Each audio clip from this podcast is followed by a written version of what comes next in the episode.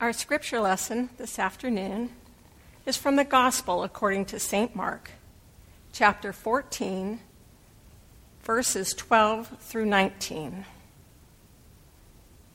On the first day of unleavened bread, when the Passover lamb is sacrificed, Jesus' disciples said to him, Where do you want us to go and make preparations for you to eat the Passover? So he sent his disciples. He sent two of his disciples, saying to them, Go into the city. A man carrying a jar of water will meet you. Follow him. And wherever he enters, say to the owner of the house, The teacher asks, Where is my guest room, where I may eat the Passover with my disciples? He will show you a large room upstairs, furnished and ready. Make preparations for us there. So the disciples set out and went into the city, and found everything as he had told them, and they prepared the Passover meal. When it was evening, he came with the twelve.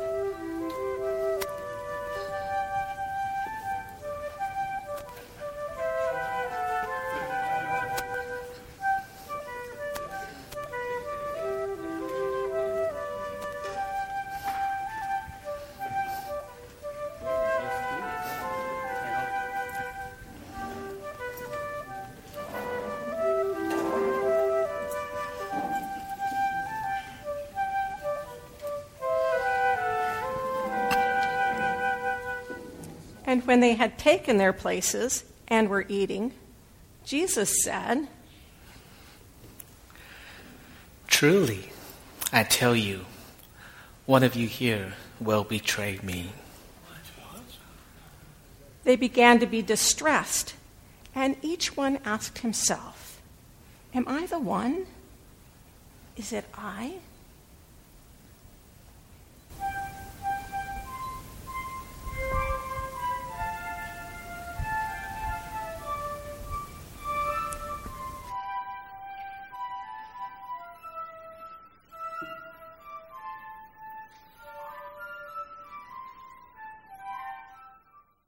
My name is Nathaniel, although I'm sometimes called Bartholomew. Like many of the others, I am a fisherman. I was a disciple of John the Baptizer. And it was John who introduced me to Jesus at Bethany, beyond the Jordan. It was my friend Philip who came to me and said, we have found him of whom Moses in the law and the prophets wrote Jesus of Nazareth, the son of Joseph. I will never forget the question I put to Philip that day Can any good thing come out of Nazareth? I said it not in scorn, but the town was such an insignificant little place that those of us familiar with her lanes and alleys wondered why God would place his anointed in her midst. However, Philip simply replied, Come and see. When I saw Jesus, he said, Behold, an Israelite in whom there is no guile. I asked, How do you know me? He answered, Before Philip saw you, when you were under the fig tree, I saw you. Now, in my country, when working mothers go into the fields, they place their little babies under the shade of the nearest fig tree. The large leaves shelter the babies from the rays of the hot sun. So the master was actually telling me that he had known me since the day I was born. Then it was that I confessed my faith. Rabbi, I said, you are the Son of God. You are the King of Israel. Since that time, I have served him as a disciple and as a chosen apostle. And now, when he is instituting a ceremony that is to take the place of the Passover, he tells us that one of us is to betray him. How can that be? How can a traitor be numbered among his most closest friends? I keep asking myself, is it I? Is it I?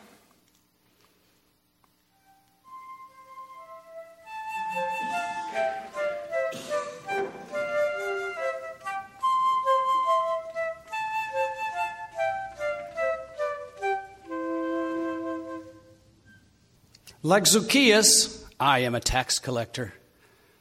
Some call me Levi, while others call me Matthew, the publican.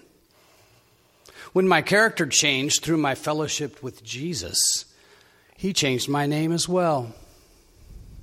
He called me one day when I was in my office collecting taxes. Follow me, he said. I arose and followed him.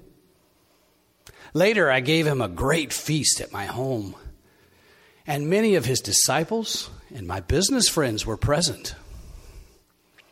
When the Pharisees complained that Jesus ate with publicans and sinners, Jesus said, Those who are well have no need of a physician, but those who are sick do. And since that day, when I repented and I followed him, I have studied our scriptures closely, and I am now convinced that Jesus is the fulfillment of every prophecy about the coming Messiah, God's anointed. I have listened carefully to his sermons. Someday I will write a paper proving that he is the Messiah from our sacred writings and the recordings of the heart of his sermon the good news of the kingdom of God, the very sermon that he gave on the mountain in Galilee three years ago. It is a new gospel. It's good news for all the world. And yet, Jesus has spoken some bad news, tragic news. One of us would betray him. Who could it be? Will they suspect me? Because I was a hated tax collector? Do I suspect myself? Is it I? Is it I?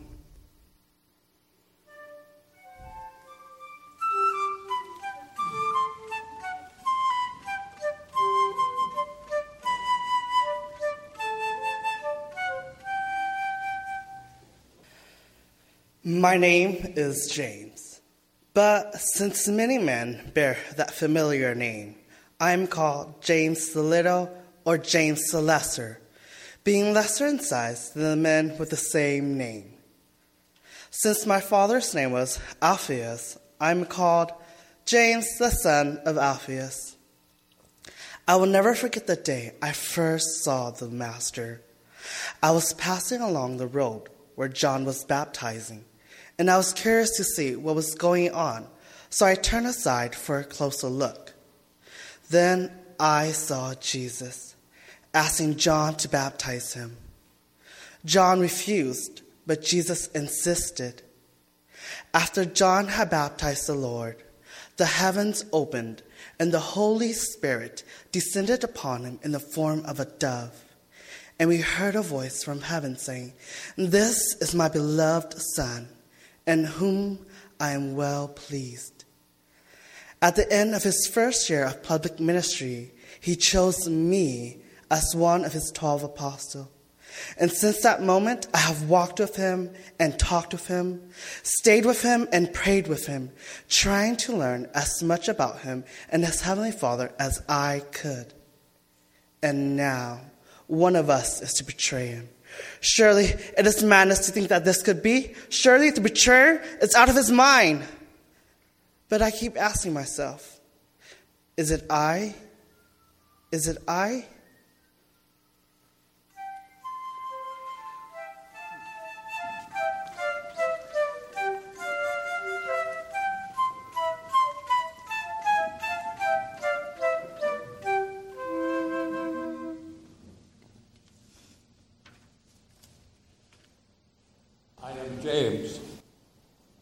Brother of John. I followed Jesus with my brother after he called us while we were mending our nets by the Sea of Galilee with our father, Zebedee. One day, almost three years ago, we were honored when Jesus wanted us as his disciples, and were humbled when he chose both of us to be among the 12 disciples. Our mother Salome was quite ambitious on our behalf and urged us to press our claims upon Jesus. En route to Jerusalem last week, we made this request of him Teacher, grant us to sit one at your right and the other at your left when you come into your kingdom. He replied, You do not know what you're asking. Are you able to drink the cup that I am to drink or be baptized with the baptism which I am baptized.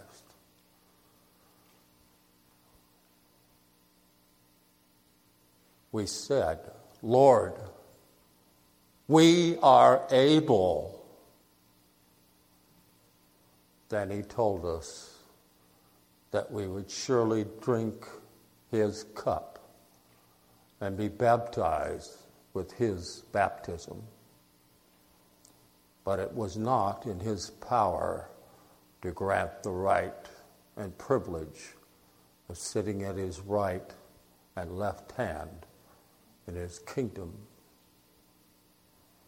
The others were angry when they heard of our request. Jesus then reminded us that he who would be first must be the servant of all. And he demonstrated his words by washing our feet just before supper. And now, he who taught us the way of love is to be betrayed by one of those whom he loved. Who can it be? Why should one of us do such a thing? I keep thinking deep down inside my own heart is it I? Is it I?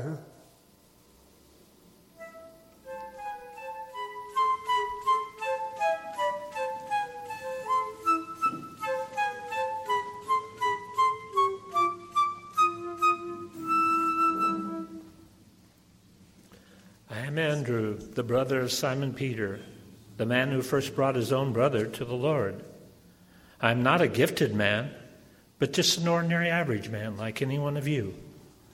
But I've tried to do what I could to serve the Master with the gifts and, tra- and talents that I have. The others call me Andrew the Bringer because it seems that all I have ever done is bring someone else to Jesus. I brought my brother Peter to Jesus, and have gloried in the gradual transformation in his life. I found the little lad with the five loaves and two fish that day that Jesus fed the 5,000. And just recently, a group of Greeks came seeking the Master.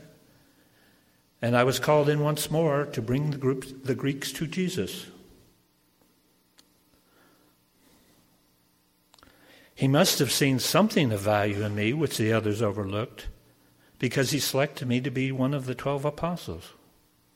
I've been very close to the Master ever since. I may not have been in the inner circle like Peter, but I haven't been in the outer circle either. I've been a friend and companion to my Lord. What greater gift could life afford a fisherman? And now one of us is to betray him. It is unthinkable. Who could it be? How could he get away with it in his own heart? Could it be Andrew the bringer? Is it I? Is it I?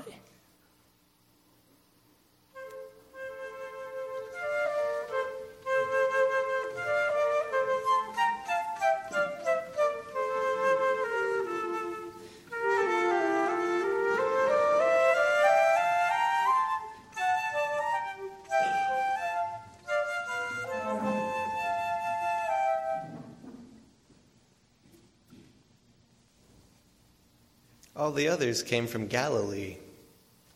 My home is in the village of Kerioth in Judea. Here I am known as Judas of Kerioth, or Judas Iscariot, the only Judean in the group. The others must have had confidence in me because they elected me as their treasurer. And Jesus surely must have believed in me because he chose me as one of the twelve. Some say that I have appropriated these funds for my own use, and that Jesus' words about the love of money and greed were personally directed at me. Of course, I complained when Mary washed his feet with that expensive ointment and perfume. I still think it was a waste of money. And if I conspired with the chief priests, and if I have 30 pieces of silver on my person, that's my affair. I believe in Jesus. But someone had to make him assert himself as God's Messiah. He refuses to make a move. Well, I've made one. He hints that he knows what I've done. He said so when he washed my feet a few moments ago. But I have my reasons. My soul isn't as black as some think it is, nor is your soul as white. And what would you do if you were in my place and wanted him to do something dramatic and startling to usher in his kingdom? And if you were in his place, what would you do? Should I ignore his remark? Or, like the others, should I piously, self righteously ask myself, Is it I? Is it I?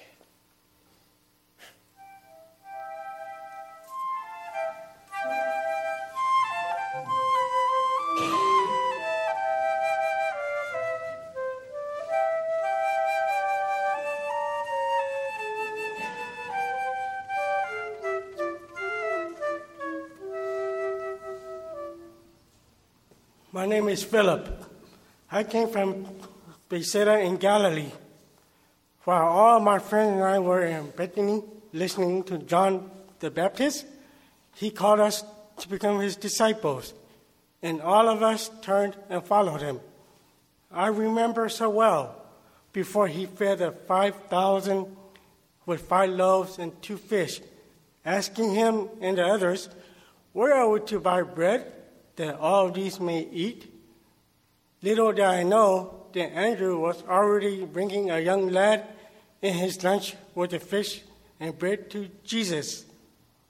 When the Greeks came to me and asked for an interview with the master, I turned them over to Andrew, who brought them to Jesus. When Jesus began to tell us that God was our Heavenly Father, it was almost beyond my understanding. However, as I listened to the Master, I have grown to understand his words. In fact, I can almost say that he who has seen Jesus has seen the Father, because everything one wants to find the Father, I find in Jesus. And now, having seen the Father through him, he shocks us by telling us that there is a betrayer in our midst. Does the traitor not know that betraying Jesus, he is also betraying God? That in conspiring against Jesus, he is conspiring against God? Can one of our number be so blind? Who can it be? Can it be Philip? Is it I? is it I?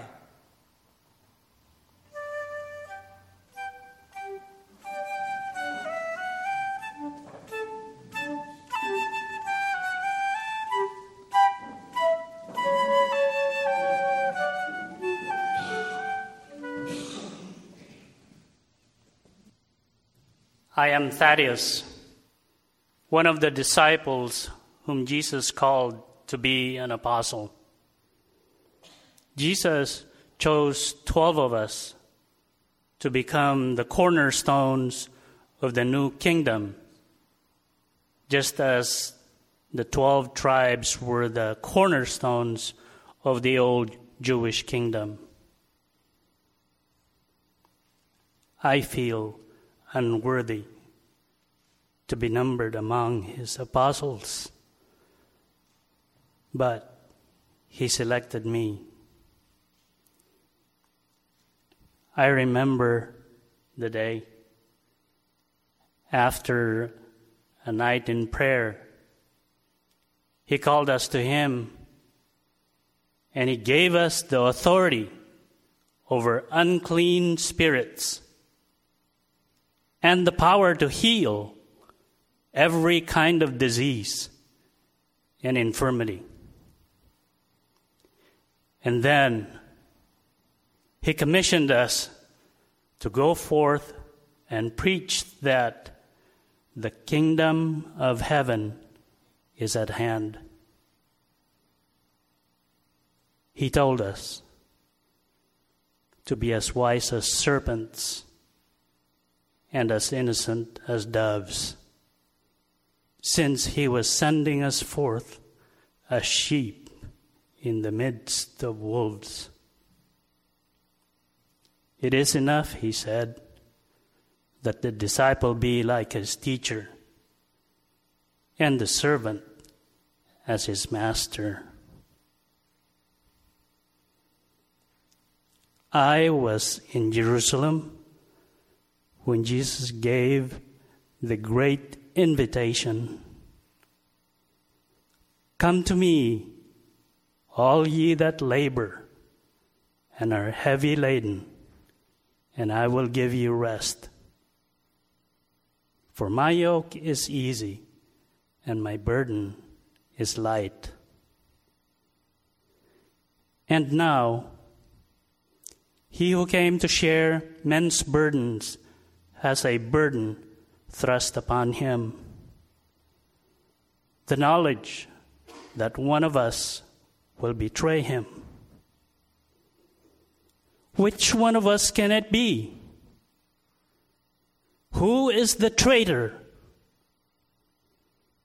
The man we least suspect? Or will all of us betray him before the night is over? Philip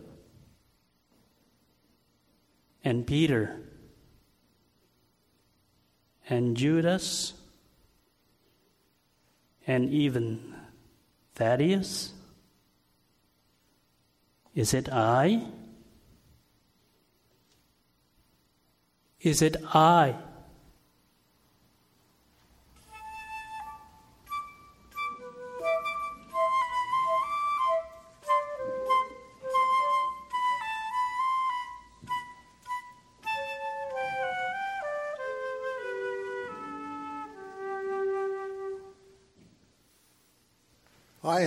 Thomas, the twin. My Greek friends call me Thomas Didymus, which is Greek for the twin. While I don't look upon this life with gloom and despondency, I usually, though, demand before believing a little proof before I believe. I want to see things before I commit myself to those that are unseen. Yet I'm not a man of doubt, and rather I feel something that I eh, sometimes, and I'm a man of daring. I recall the day in that way when Mary and Martha called or sent to the Master that their brother Lazarus was dead. Jesus turned to us and said, Well, let us go to see him. Now, we all knew of the growing opposition and difficulty about Jesus' ministry among the Pharisees and some of the others. And some of our apostles did not want to go to see Lazarus. Yet I remember how I spoke out because of the unseen danger. I said, Let us go also with him, that we also may die, if that is to be. Now, why do people remember my doubts and forget that kind of daring? Remember the questions that I have before I decide and overlook overlook the affirmations I've given over the years. Now, why do they remember my fears and forego or forget my faith? I used to, well, I used to go fishing with some of the others, and how well I remember when he spoke the Beatitudes when we were at the Horns of Hattin. During the first year of his public ministry, I can almost see him rebuking the winds on stormy Galilee. Peace occurring and healing the sick thereafter, curing the diseased, opening the eyes of the blind, and unstopping the ears of the deaf. He cleansed the lepers and preached the gospel to the great mass of the poor. Yet opposition continues to develop among the religious hierarchy. They're determined to destroy him.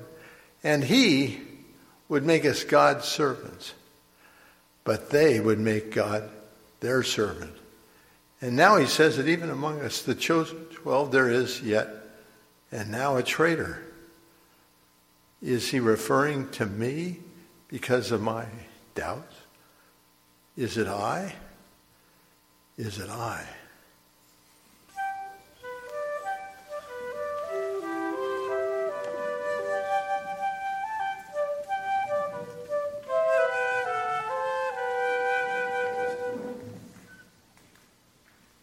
After Jesus called Peter and Andrew to follow him, he came to me, John, and my brother James.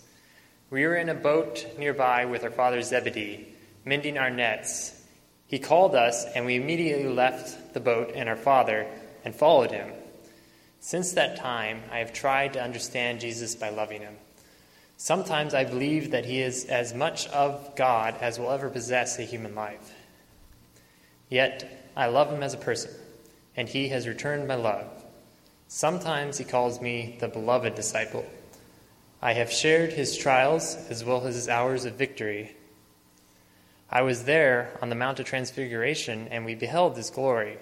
Peter and I completed the arrangements for the celebration of Passover here in this upper room tonight because he numbers us within his close, intimate inner circle. It was to me that he told about his talk with Nicodemus when he spoke those wonderful words For God so loved the world that he gave us his only begotten Son, that whoever believe on him should not perish, but have everlasting life. Someday, I want to write down some of his sayings and some of his many wonderful deeds, so others may read them and believe that Jesus is the Christ, the Son of God, and that believing they may have life in his name.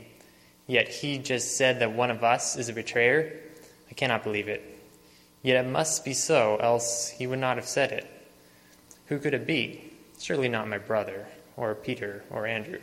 Could it be John, the beloved disciple? Is it I? Is it I?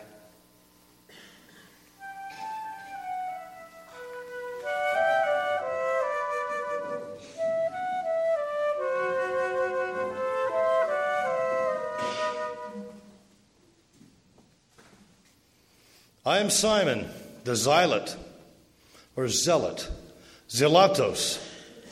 Before Jesus called me, I belonged to a group of hot headed, bloodthirsty revolutionaries known as the Zealots. We were all armed for rebellion against Rome. We believed in crushing our enemies, under their heels, and establishing the ancient glory that once was Israel's in the days of David and Solomon. Yet, Jesus told us of another kind of kingdom, of human heart, when God reigns there supremely. Since I heard this, I have changed my mind and also my allegiance. He has shown me that the conquest of the heart is only true, sincere, and lasting. So I have given him